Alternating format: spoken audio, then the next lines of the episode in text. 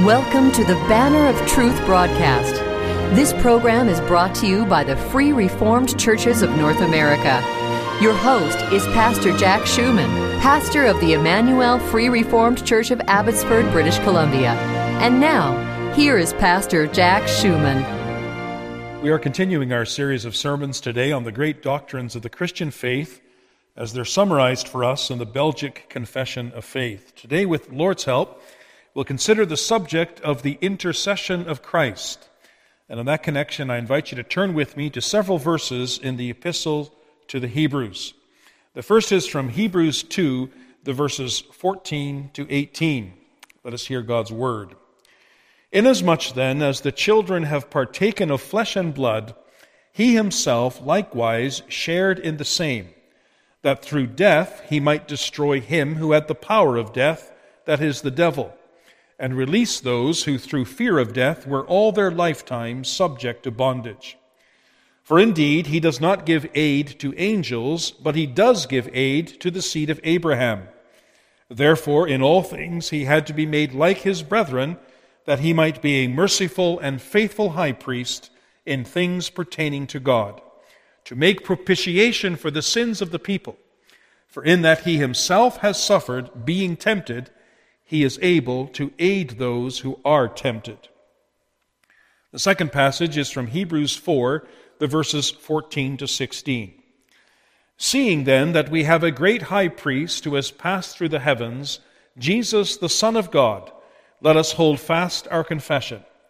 For we do not have a high priest who cannot sympathize with our weaknesses, but was in all points tempted as we are, yet without sin. Let us therefore come boldly to the throne of grace, that we may obtain mercy and find grace to help in time of need. The next passage is Hebrews seven, the verses twenty-four and twenty-five. But he, that is Christ, because he continues forever, has an unchangeable priesthood. Therefore he is able to save to the uttermost those who come to God through him, since he always lives to make intercession for them.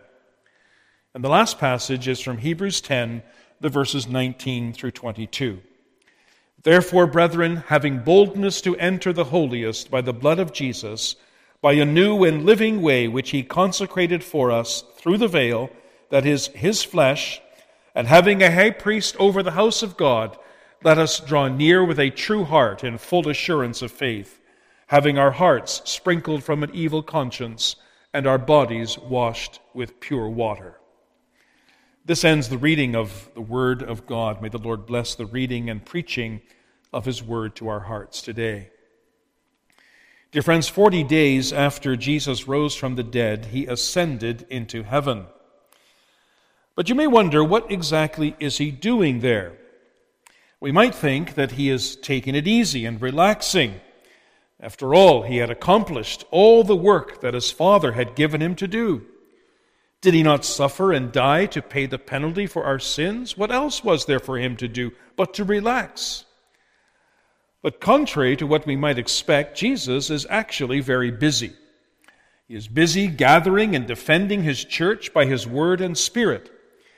But he's also interceding for his people at the right hand of God. Yes, seven days a week, twenty-four hours a day, every day of the year, Christ is interceding for his people. Lately in our study of the Belgic Confession, we've been meditating on the person and the work of Jesus Christ.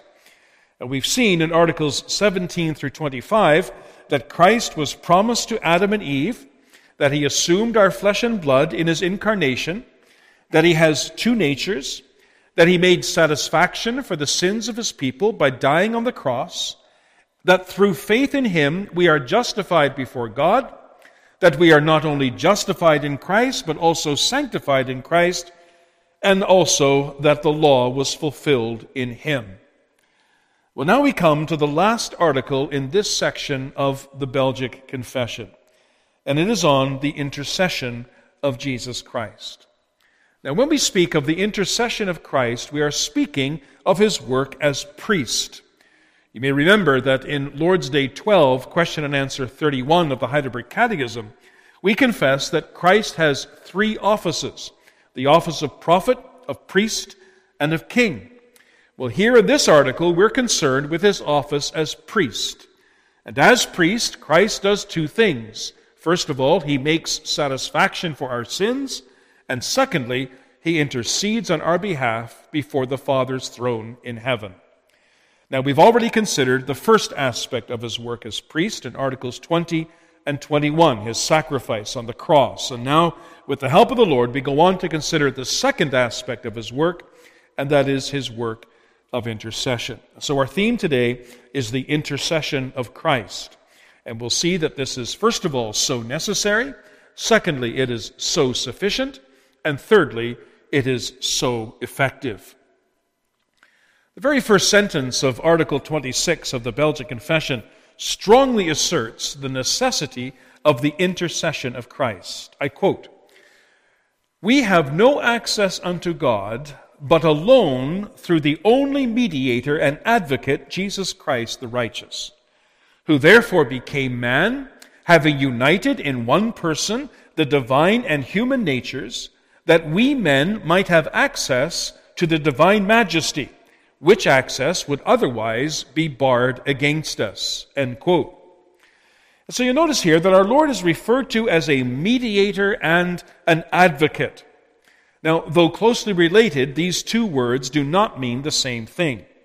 A mediator is a go-between, somebody who stands between two warring parties, in this case, God and man. An advocate is someone who represents you before a judge, something like a lawyer. And he not only represents you, he also speaks on your behalf. Now, the Lord Jesus Christ is both for his people. As a mediator, Christ stands between us and God. You see, one of the consequences of the fall of man into sin was enmity. God put enmity between the seed of the woman and the seed of the serpent. But there was also enmity between God and man. Because man fell into sin, his heart is full of enmity against God. He hates him and wants to have nothing to do with him. And God, in turn, is angry with man. Now, in order for man to approach God, whom he has deeply angered and offended on account of his sin, he needs a mediator, someone who can stand between God and man. Well, that mediator is the Lord Jesus Christ. He is the mediator of his people. But he's also their advocate. And as our advocate, the Lord Jesus represents his people before his Father and presents their petitions before him. And that's because by nature we have no right to ask the Father for anything. We cannot even stand before him. We've, we have forfeited every blessing because of our sin. But in Christ we can. You see, Christ represents us before his Father in heaven. He speaks to God on our behalf. In fact, our confession says it was for this very reason that he became incarnate. This is why the Son of God assumed our flesh and blood, not only so that he might be a suitable sacrifice for our sins, but also that he might make intercession for sinners before God. Yes, the mediator that we need must be both fully human and fully divine. He must be human in order to represent us before the Father. Man must speak for man, and in order to identify with us and to sympathize with us in all of our needs. He must also be divine, because only a divine being can stand before God and intercede on our behalf. Well, there's only one who ever has ever lived who meets those qualifications, and that is our Lord and Savior, Jesus Christ. Yes, apart from him, access to God is, as our confession says, barred against us. Now, this is clearly what the Scriptures teach. In John fourteen, verse six, Jesus said to his disciples, "I am the way, the truth, and the life. No man comes to the Father but through me." And in First Timothy two, verse five, the Apostle Paul writes, "There is one God and one mediator between God and men, the man Christ Jesus." And so the Scriptures are clear. Christ is the only mediator that we need. Oh, my friends, do you realize that today? Do you see how much you need the Lord Jesus Christ? Apart from him, the gates of heaven are closed to us. We cannot stand before God and live, much less present our petitions before him in prayer with any hope that they might be heard and answered by him. No, what we need is a mediator and an advocate who is both fully human and fully divine. What we need is the Lord Jesus Christ. There is no other name under heaven given among men whereby we must be saved. Well, since that is so, my friends, oh, look to him and look to him alone. Cling to him and never let him go. Yes, Christ's intercession was so necessary, but it is also so sufficient. And that brings us to our second point. After asserting the necessity of Christ's intercession, our confession goes on to assert his sufficiency. Listen again to the Belgic Confession of Faith. And I quote, "But this mediator, whom the Father has appointed between him and us, ought in no wise affright us by his majesty, or cause us to seek another according to our fancy. For there is no creature either in heaven or on earth who loves us more than Jesus Christ, who though he was in the form of God, yet made himself of no reputation, and took upon him the form of a man and of a servant for us, and was made like unto his brethren in all things. If then we should seek for another mediator, who would be well affected towards us? Whom could we find who lay, loved us more than he who laid down his life for us, even when we were his enemies? And if we seek for one who has power and majesty, who is there that has so much of both as he who sits at the right hand of his Father, and who has all power in heaven and on earth? And who will sooner be heard than the own well-beloved Son of God?" Well, here we confess that this mediator, the Lord Jesus Christ, ought in no wise to affright us or to make us afraid by his majesty or cause us to seek another according to our fancy. Now, in making that statement, our confession is actually responding to the Roman Catholic practice of invoking or praying to the saints. And by saints, they mean extraordinarily godly believers who have died and gone to heaven. According to the Church of Rome, believers cannot pray to Christ directly. Christ, they say, is too holy to be approached by sinful men, and man is too sinful. The only way whereby we can present our petitions before God is through the saints, especially Mary, the mother of our Lord. The saints, they say, take the petitions which God's people present to God, and they in turn present them to Christ, who in turn presents them to the Father. And they can do this because they have accumulated so much merit during their life on earth that they're able to share some of that merit with believers. And their merit gives them the right to approach Christ directly. So without the intercession of the saints, it's unlikely that one's petitions will ever be heard, let alone answered by God. Now, a famous painting illustrates this very well. In this painting, Christ and Mary are pictured sitting, as it were, on the edge of heaven. And there are two ladders in the painting, one extending to Mary and the other to Christ. Those who climb the ladder to Christ are pictured as falling down in fright as soon as they approach him. But those who climb the ladder to Mary receive a friendly welcome and are brought to Jesus. In another painting, Christ is about to hurl lightning bolts to earth in order to destroy it. And the only reason why he does not do so is because Mary and Saint Francis are preventing him. And so the message in these paintings is clear. Christ is inaccessible. In fact, he is against you.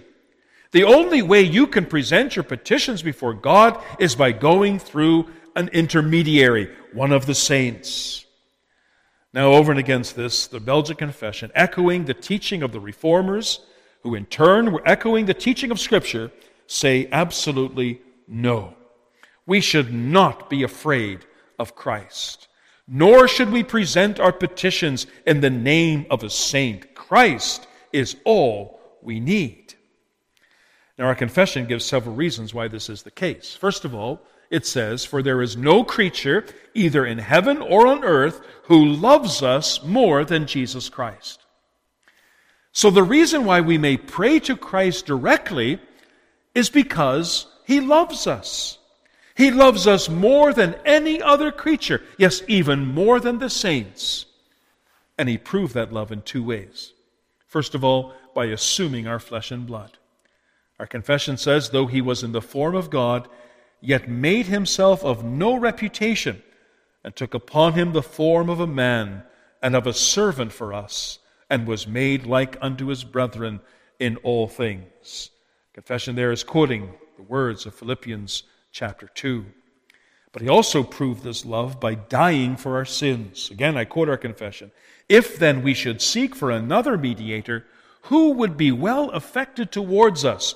Whom could we find who loved us more than he who laid down his life for us, even when we were his enemies? The point is, if Christ did this for us, if he who was God condescended to become a man, yes, even a servant, and to lay down his life for our sins while we were still his enemies, then there's nothing he will not do for us. Of course, he will intercede for us. The second reason why Christ is the only mediator that we need is because he sits at the right hand of the Father. Again, I quote our confession. And if we seek for one who has power and majesty, who is there that has so much of both as he who sits at the right hand of his Father, and who has all power in heaven and on earth? So if Christ sits at the right hand of God, then surely he has the ear of God. And that means he can present our petitions directly to him.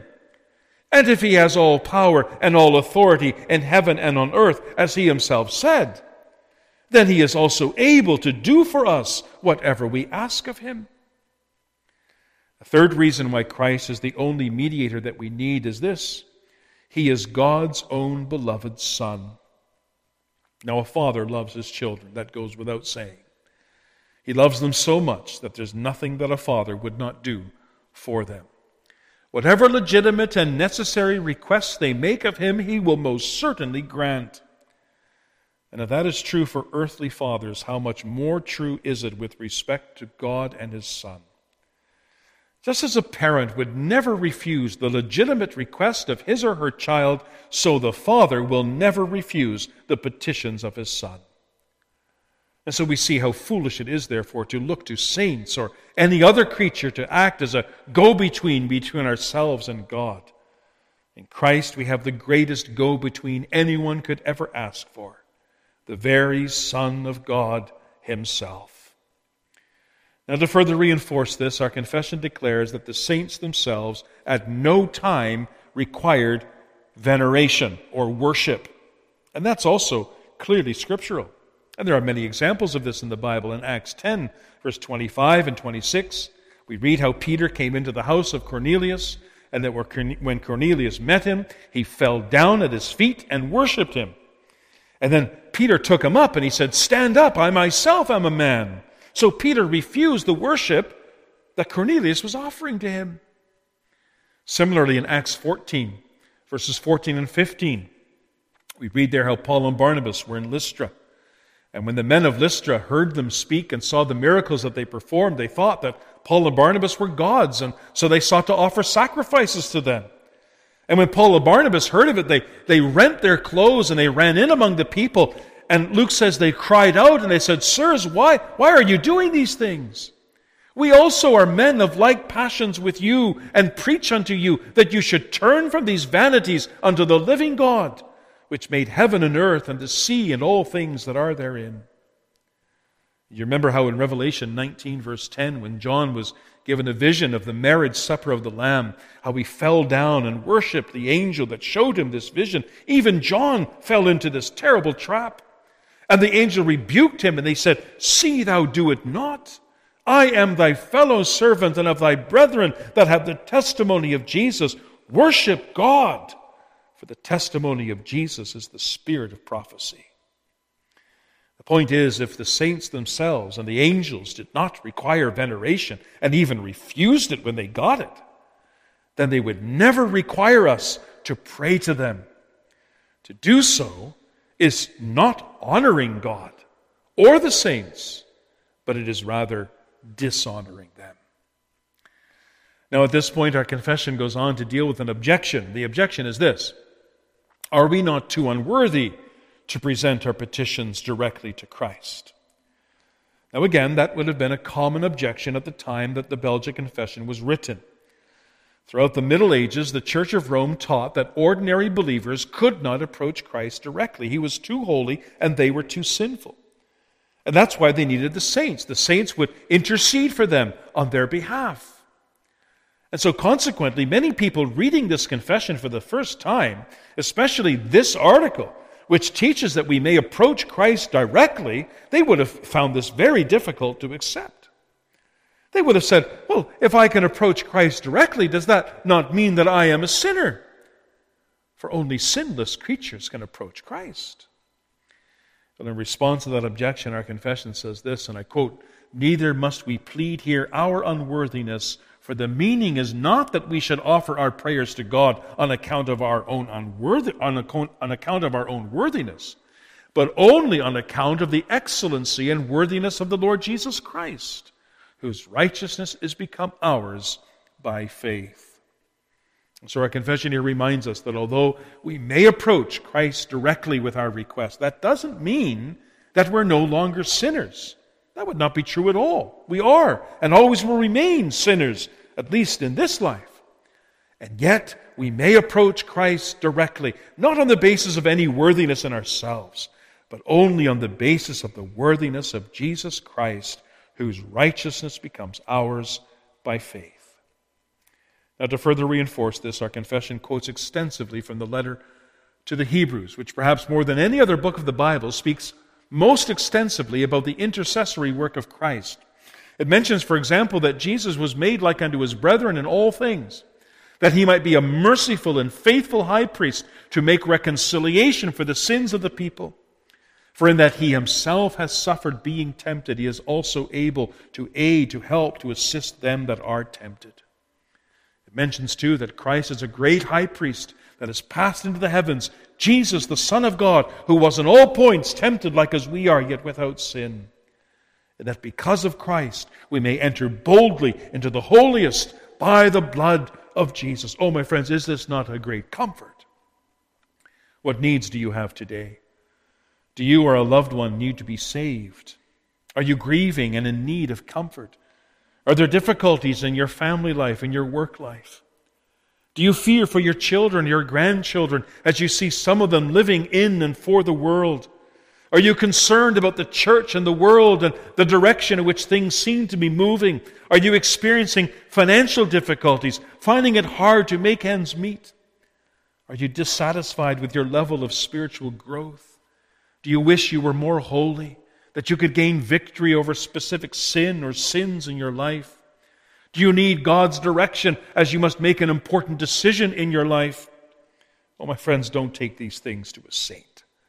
The saints, as godly as they are, cannot intercede for us before God. Only Christ can do that. So take them all to Him. He will intercede for you. He will bring all of your needs before His Father in heaven and plead for you on the basis of His atoning work. And He's the only one who can do it.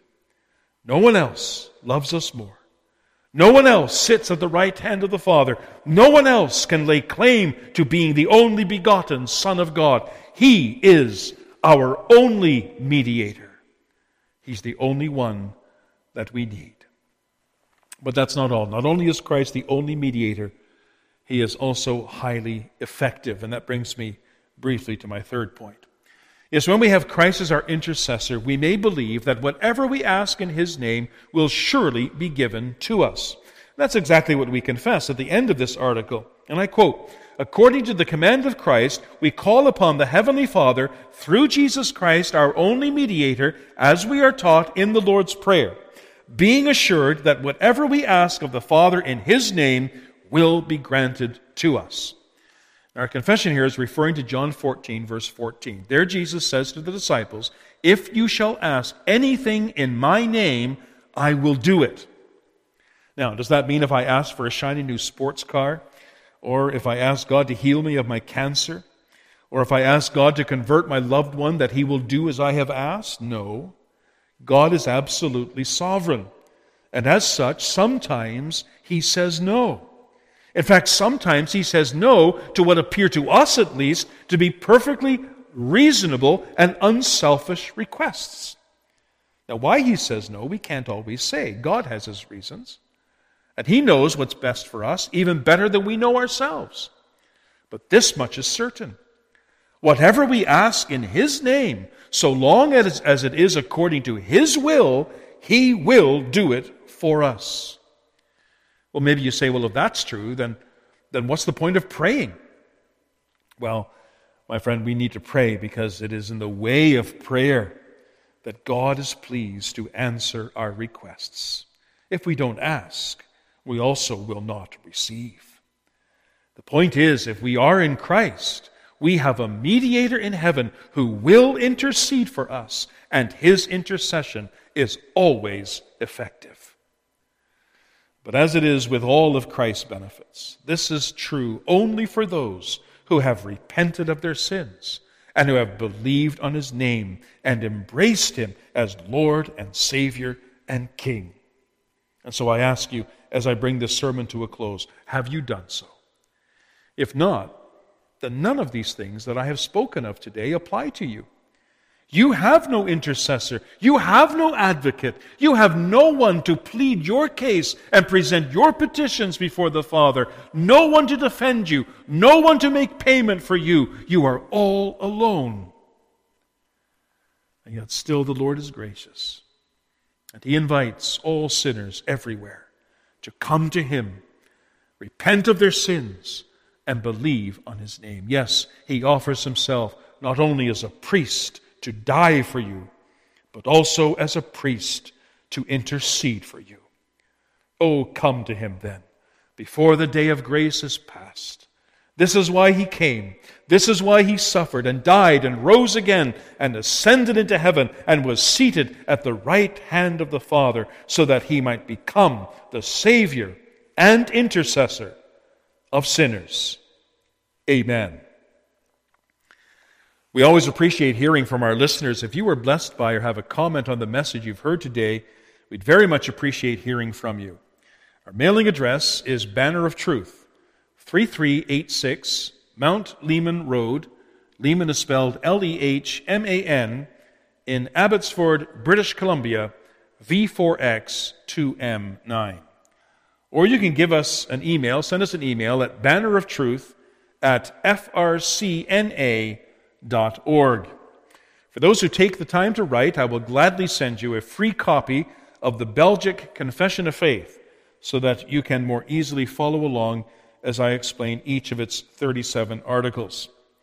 If you would like to listen to the message you've just heard, or if you would like more information about our program, including how to contact us, and how to listen to other messages on this program, please visit our website at banner of truth radio dot com. That's all one word, banner of truth radio dot com.